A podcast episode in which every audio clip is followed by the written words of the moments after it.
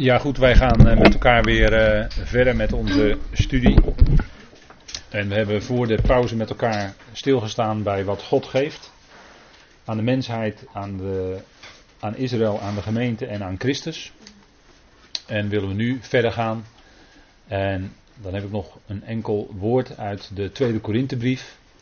Wat God geeft, dan vind ik altijd een heel fijn woord dit. 2 Korinthe 9 vers 8. Dat is ook wat God geeft. En dat spreekt eigenlijk zo vol over die genade. Dat uh, uh, wat de Corinthiërs ook nodig hadden. Die hadden ook genade nodig. In 2 Korinthe 9 vers 8 staat dat. En daar heeft Paulus natuurlijk al heel veel gezegd. Maar dan zegt hij, krachtig nu is God. Is de God staat er eigenlijk. Er had een bepalend lidwoord bij in het Grieks. En dan zegt hij, krachtig nu is de God. Dat is dat uh, dynamisch dynamisch. Dat is de enorme kracht van God. En daar is eigenlijk, ja, die kracht van God is zo groot, hè. En Paulus die werkt dat dan uit in dit vers. En dan schrijft hij alle genade over te doen vloeien naar binnen in jullie. En, en dat is wat, wat eigenlijk uh, ja, een, een prachtige, prachtig woord is. Wat Paulus aan ze mocht uh, doorgeven. Krachtig nu is de God alle genade over te doen vloeien naar binnen in jullie. En we leven ook in de tijd van overstromende genade. genade zit op de troon. Genade regeert. Dat is duidelijk in deze tijd. We leven in de tijd van de genade, waarin God genade toedeelt en niet iets anders. We kunnen niet iets anders op de troon zetten dan wat God zelf aangeeft. En God geeft zelf aan dat genade in deze tijd regeert. Dat is de boventoon. Dat is de kern, dat is, dat is uh, de kern van zijn evangelie. en wat, wat hebben we daar uitgebreid bij stil mogen staan in de studies van de gelatenbrief. Waarin al die verschillen zo scherp naar voren kwamen. Paulus schrijft daar zo scherp over de genade. Wat het betekent in de praktijk dat is geen theoretische brief van Paulus. Kom nou. Wat het betekent in de praktijk om door, uit en in genade te leven. Te leven in de praktijk in genade. En, en Paulus zegt in die gelaten brief, in dat vijfde hoofdstuk, zegt hij: op het moment dat je weer als mensen gaat proberen te houden aan regels of aan de wet. Proberen te houden, hoort goed wat ik zeg dan val je op hetzelfde moment uit de genade. Wat wil dat zeggen? Dan val je uit de sfeer waarin genade werkzaam is. Je begeeft je dan in een andere sfeer en je doet net alsof er een andere heerser is in deze tijd. Dat betekent het. Uit de genade vallen. Dat is juist proberen je aan de, de wet of aan de regels te houden.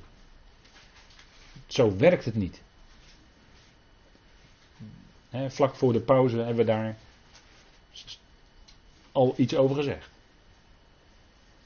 Maar het gaat erom dat die genade ook in ons werkt. Genade werkt in ons. En als die genade in je werkt, dan ga je ook leven vanuit de principes die in deze tijd gelden. Namelijk dat je samen met Christus gekruisigd bent, meegekruisigd. En dat je dus kan beleiden kan rekenen dood te zijn voor de zonde. Zo werkt genade dan uit in ons leven. Dat je rekent zoals God rekent. Dood te zijn voor de zonde en levend voor God in Christus Jezus onze Heer. Dat is wat genade uitwerkt. Het is niet Zouden wij bij de zonde blijven opdat de genade zou toenemen? Zo niet, zegt Paulus. Daar begint hij hoofdstuk 6 van Romeinen mee. Zo niet. Inderdaad, er is geen veroordeling. Maar het is niet zo dat we dan bij de zonde zouden blijven. Nee, juist niet. Dat is de uitwerking van de genade in ons leven. Dat is het, hè? En vandaar dat Paulus zegt: alle genade over te doen vloeien naar binnen in jullie.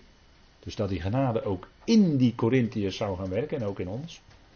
Opdat jullie in alles, te allen tijden, van alles genoeg hebbend, mogen overvloeien in alle goed werk. En dat zijn natuurlijk die goede werken die God al tevoren gereed gemaakt heeft, opdat wij daarin zullen wandelen.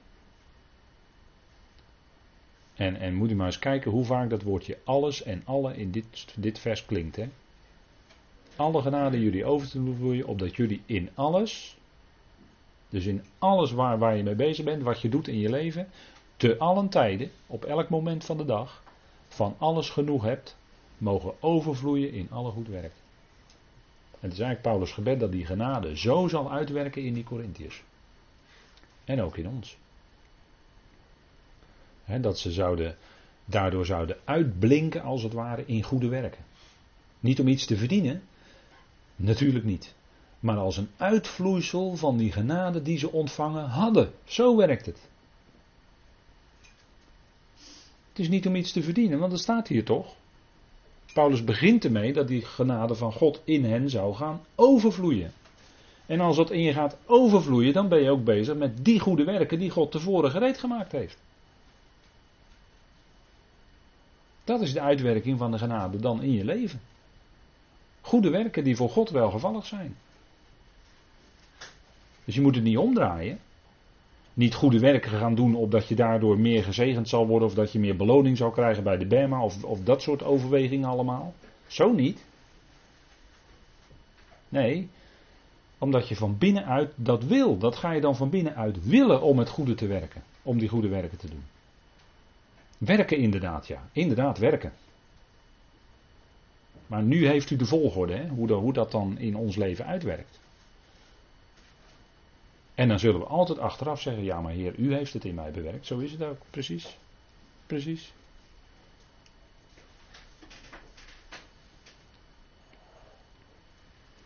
maar dat, dat, is, dat is de prediking, hè? genade. Dat blijft bovenaan staan. Daar is Paulus de Korinthe, eerste Korinthebrief, eerste hoofdstuk mee begonnen. Leest u maar de eerste negen versen. Is, zegt Paulus dat ze rijk zijn geworden in hem, in alle genade. En hier heeft hij er nog steeds over, die Corinthiërs. Ondanks hun gedrag, wat, wat Paulus aan alle kanten heeft aangesproken, moest hij doen. Alles wat daar, ondanks alles wat daar speelde, zou je kunnen zeggen, heeft hij het hier in dit vers, 2 Korinthe 9, bijna aan het eind, heeft hij het nog steeds over die genade van God hoor. Dat blijft gewoon bovenaan staan. Dat is het evangelie. Het is genade. Meer gratis is het niet. En wij als Nederlanders houden wij heel erg van gratis. Als we iets bestellen, liefst geen verzendkosten. Liefst gratis alles krijgen. Nou, genade is dat, hè? Gratiser is het niet. En dat is wat, uh, dat is wat we zouden overwegen hè, met Paulus mee. Hè, neem, deze, neem dit vers mee. Hè. En als je nou midden in de nacht wakker wordt en je gaat piekeren, ga dan dit vers nog eens lezen. En ga de Heer ervoor danken. Het kan best zijn dat je dan weer uh, met een gerust hart in slaap valt. En God, van God onze Vader. Er wordt iets bijzonders gezegd over God. Hè? God is onze Vader. We mogen Hem aanspreken met Abba, Vader. Juist als het moeilijk is, deed de Heer Jezus ook. Hè? Abba, Vader. Vader, indient uw wil is, laat deze beker aan mij voorbij gaan. Maar,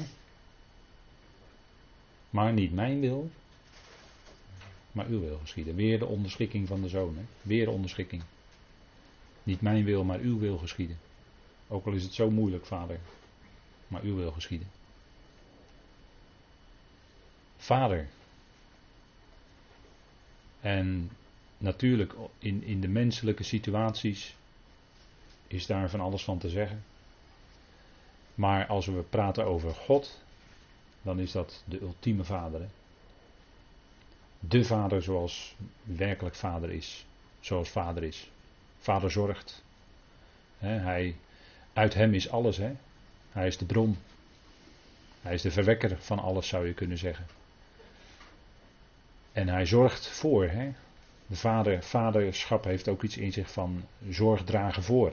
In dagelijks leven zeggen we dan onder de mensen verantwoordelijkheid dragen voor. Dat is ook met, met, met, ja, met ouders en kinderen. met ouders en kinderen, gelovige ouders met kinderen. Dan zijn de ouders verantwoordelijk voor wat ze de kinderen meegeven. De ouders, daar ligt de verantwoordelijkheid hoor. Daar ligt de verantwoordelijkheid. En, en dat jongeren met elkaar in de gemeente kunnen optrekken in ontspanning enzovoort. En dat er ook bijbelstudies zijn. Dat is, dat is heel erg secundair. Wel belangrijk, maar heel erg secundair. Bij de ouders ligt de verantwoordelijkheid. Die hebben de kinderen tot een bepaalde leeftijd. En die zijn er verantwoordelijk voor. Wat ze bijbrengen en hoe ze het voorleven vooral. Tieners kijken naar het voorbeeld van de ouders. Hoe zijn ze? Niet wat zeggen ze, hoe zijn ze? Hoe gedragen ze zich? Daar kijken jonge mensen naar. En vandaar dat ik nu even benadruk dat bij ouders de verantwoordelijkheid ligt. En dat is een heel belangrijk punt. Het zijn je eigen kinderen. Je hebt ze van God gekregen. Nou, God is ook hun vader, alleen weten ze dat nog niet. Beseffen ze dat nog niet voldoende? En dan kunnen wij misschien een steentje aan bijdragen om daar iets van door te geven, dat bij te brengen. Nou, Israël kende hem zo, hè? 2 Samuel 7, vers 14. Daar zegt de Heer eigenlijk iets heel moois als het gaat om het nakomelingschap van David. Hè? Dat, want dat woord vader, dat God zich bekend maakt als vader van, dat komt eigenlijk niet, in Tenach niet zo vaak naar voren. Hè? Maar 2 Samuel 7 wil ik dan wel even met u opzoeken omdat het wel een bijzonder woord is. Hè, dat, wordt, uh, wel eens genoemd het, uh, dat wordt wel eens genoemd het Davidische verbond. Hè. En ik, ik, ben niet zo goed in verbondstheologie, maar ik weet wel dat het dan heet het Davidische verbond. Hè, wordt, dan zegt God, maar het geeft een belofte. En dan spreekt hij dan tot uh, Nathan, hè, de profeet Nathan. Weet u wel, die, die op, uh, bij gelegenheid bij David kwam. Hè? En ook tegen David moest zeggen toen hij gezondigd had met Bathseba. David, jij bent die man. Jij bent die man. Dat moest de profeet allemaal doen. Dat was altijd niet zo'n gezellige taak hoor. Om dan naar zo'n grote koning als David te gaan. De grootste die Israël gekend heeft. Dan moest de profeet Nathan naar hem toe gaan. Die moest dat tegen hem zeggen. Nou, ik geef je te doen als profeet. Ik denk dat je staat te trillen voor die koning. Maar hij zei het wel. Nathan zei het wel. En het moest ook. Want toen kwam aan het licht wat David had uitgespookt. Maar eh, hier geeft God aan Nathan een bijzondere profetie, een eh, belofte, een Davidisch verbond zou je kunnen zeggen. En dan zegt de Heer eigenlijk via Nathan tegen David: en dan lees ik met u even vanaf vers 8. Nu dan, dit moet u tegen mijn dienaar zeggen, tegen David. Zo zegt de Heer van de legermachten, JW Zebaot. Ik, in het Hebreeuws ligt daar de nadruk op, hè, Ani. Dan ligt daar een zwaar de nadruk op. Ik heb u van de schaapskooi vandaan gehaald, van achter het kleinvee.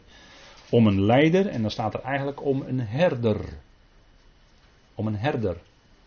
Want een koning in Israël moest een, ook tegelijkertijd een herder zijn van zijn volk. En daarom werd de herder David geroepen als koning. Het woord leider is eigenlijk herder hier. In vers 8.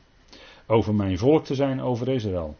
Ik was met u overal waar u heen ging en heb al uw vijanden voor uw ogen uitgeroeid. David haalde overwinningen. Ja, ja. Maar wie deed het? Wie's werk was het? God.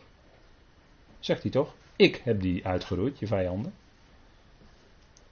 Ik heb een grote naam voor u gemaakt, zoals de naam van de grote die op de aarde zijn. Ik heb aan mijn volk, aan Israël, een plaats toegewezen en het daar geplant. Ziet u het? Het is zijn volk, hè? Hij heeft er die plaats toegewezen, het land Canaan. Hij heeft het daar geplant. Ja, ja. Zodat het in zijn eigen gebied woont en niet meer heen en weer gedreven wordt. En onrechtvaardige mensen zullen het niet meer verdrukken zoals vroeger. En sinds de dag waarop ik richters aangesteld heb over mijn volk Israël. Dus wie stelde Deborah, Barak en Gideon en Simson, hè? Simson. Kan je op zijn leven nog heel wat aanmerken, Simson. Hè? Dat was niet zo'n. Dat was niet zo'n beste eigenlijk. Maar hij werd wel richter, door God aangesteld. En het herhaalt hij hier.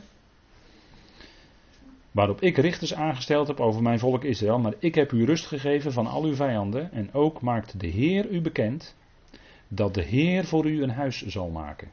Wie bouwt het huis eigenlijk? De Heer, hè? Hij bouwt. Net zoals de zoon ook. Hè? De zoon doet dat. Hè? Hij voert dat werk uit van bouwer. Wanneer uw dagen voorbij zijn en u met uw vader ontslapen bent, zal ik uw nakomeling na u, die uit uw lichaam voortkomt, doen opstaan en ik zal zijn koningschap bevestigen. Wordt gezegd over Salomo, hè? Ja. Maar het gaat natuurlijk ook over Christus. Wat dacht u wat? Dus altijd die gelaagdheid hè, in de profetie. Die zal voor mijn naam een huis bouwen. En ik zal de troon van zijn koningschap voor eeuwig bevestigen. Voor de Aion. Gedurende de Aion staat er dan. De Olaam. Bevestigen. Ik zal hem tot een vader zijn. Kijk eens. Salomo. De Heer zelf zou voor hem tot een vader zijn. Hè? En natuurlijk nog veel meer de Heer Jezus Christus. En hij zal mij tot een zoon zijn. Wat wil zeggen, als er zich misdraagt, zal ik hem terechtwijzen met een stok van mensen en met slagen als van mensenkinderen. Staat eigenlijk zonen van Adam. Maar mijn goede tierenheid, mijn geset, zal van hem niet wijken, zoals ik die deed wijken van Saul. Ziet u het? Zoals die ik deed wijken van Saul. U ziet dat JW alles doet, hè, eigenlijk. Hij is het die alles bewerkt. En die ik voor uw ogen weggenomen heb. En uw huis en uw koningschap zullen voor uw ogen voor eeuwig vaststaan. Er staat weer voor de Olaam. Hè? Gedurende de Olaam. En uw troon zal gedurende de Olaam zeker zijn. Overeenkomstig al deze woorden en heel dit visioen. Zo sprak Nathan tot David. Het woord visioen, daar zit het woord gadzan zit daarin. Dat heeft te maken met het Hebreeuwse woord gadza, dat betekent zien. En een profeet in Israël was ook een ziener. Die zag dingen. Die moest hij van JW dan doorgeven. En zo moest Nathan dit aan David doorgeven. dat de Heer zelf voor Salomo tot een vader zal zijn. En ook voor zijn volk. He. De Heer zal ook voor zijn volk tot een vader zijn. dat, zal, uh, dat is nog toekomstmuziek. Maar het staat in Jezaja, zullen we dat even met elkaar opzoeken. Jezaja 63.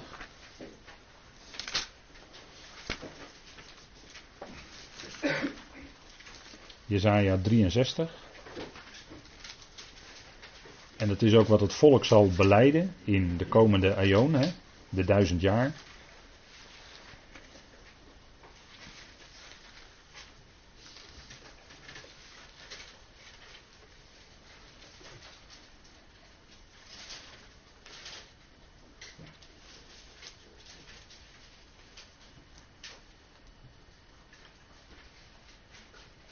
Dan staat er in vers 16: Toch bent u onze vader. Want Abraham kent ons niet en Israël kent ons niet. U, JW, bent onze vader. Onze verlosser van de Olaam af, hè, vanaf de eerste tijd af, is uw naam. Dus hier ziet u ook dat er gesproken wordt over het vaderschap van God. En dan ten opzichte van zijn volk, hè, door de profeet Jezaja. Dus zo werd er in Tenach, we hebben een enkele tekst met elkaar gezien, gesproken ook over dat vaderschap van God. God, onze vader. Nou, dat mogen wij ook tegen hem zeggen, hè? dat hij onze vader is. En dan wil ik vanavond afsluiten met de tekst uit Jeremia 31. Dat is een hele mooie. Jeremia 31, een bijzonder hoofdstuk.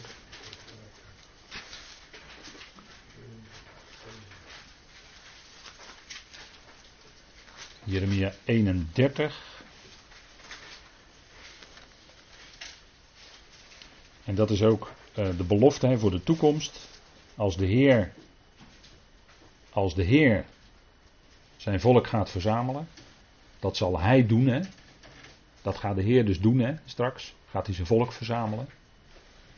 Hè, dat is de, de grote alia na de grote verdrukking. Dan gaat de Heer Zijn boodschappers uitzenden en dan gaat hij ze verzamelen. Kom maar, kom maar. En dan staat er in uh, vers 8 van Jeremia 31. Zie, ik doe hen komen. Wie? De Heer? God. God doet het zelf. Uit het land van het noorden. Ik zal hen bijeenbrengen van de uithoeken van de aarde. Onder hen zijn blinden en verlamden, zwangeren en de barenden met elkaar. Een grote menigte. Zo zullen ze hierheen terugkomen. Onder geween zullen ze komen. Het lijden.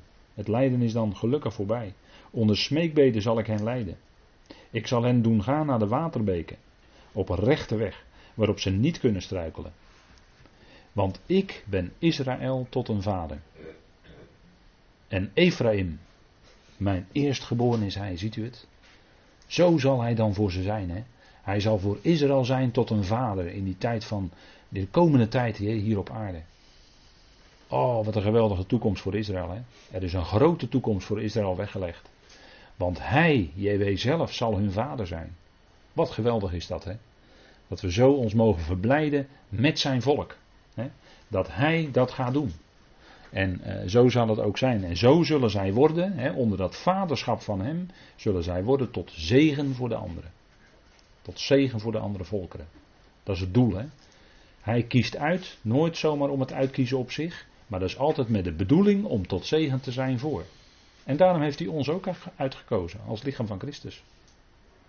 Niet als doel op zichzelf, maar om straks tot zegen te zijn voor al die hemelse machten en krachten. Want die zullen dan de zegen van de onderschikking gaan ervaren. Want dat is een zegen hoor, als je dat kunt. In je leven. Dan zul je merken dat dat een zegen is. Voor jezelf en ook voor anderen. Maar zo zal het zijn in de toekomst. Hè? Ik ben Israël tot een vader. En Ephraim, mijn eerstgeboren is hij. Dus ziet u die bijzondere plaats van Ephraim. Ik heb er wel eens op gewezen. Hè? Jeremia 31. Wordt nog meer gezegd over Ephraim. Hè? Dubbele vrucht betekent zijn naam. De dubbele vrucht. daarin, daarin hoor je uh, Efrata doorklinken. He. Rachel die de onvruchtbare was, maar vruchtbaar werd. En dan komt de eerstgeborene. Dat is altijd hè. Eerst is er onvruchtbaarheid, maar dan gaat God werken en dan is het toch vruchtbaarheid. Toch, nochtans. Waarom dat God dat doet? Dan is het overduidelijk dat het Gods werk is. Want dat is als het ware ook leven uit de doden ik denk dat dat een thema is vanavond. Leven uit de doden. God is de God van alle leven. Allen zullen leven. En daartoe is dan eerst die periode van onvruchtbaarheid. Van het lijden. Want onvruchtbaarheid is lijden. Maar dan zal het ook worden vrucht, heerlijkheid, kaboot in de tijd van, van de komende eonen. wat een geweldige tijd zal dat zijn voor Israël, de volkeren en voor ons. En, en nog veel grotere heerlijkheid als God alles in alles is. Want die heerlijkheid is dan zo ontstellend groot. Dat is zo'n grote heerlijkheid. En als je daar iets van hebt gezien, dan laat je dat nooit meer los. Dan laat je nooit meer los. Absoluut niet. Dat is onmogelijk. Maar de heerlijkheid zal zo groot zijn. Voor God en voor die hele schepping. Onvoorstelbaar. Wat een evangelie. Tot zover vanavond.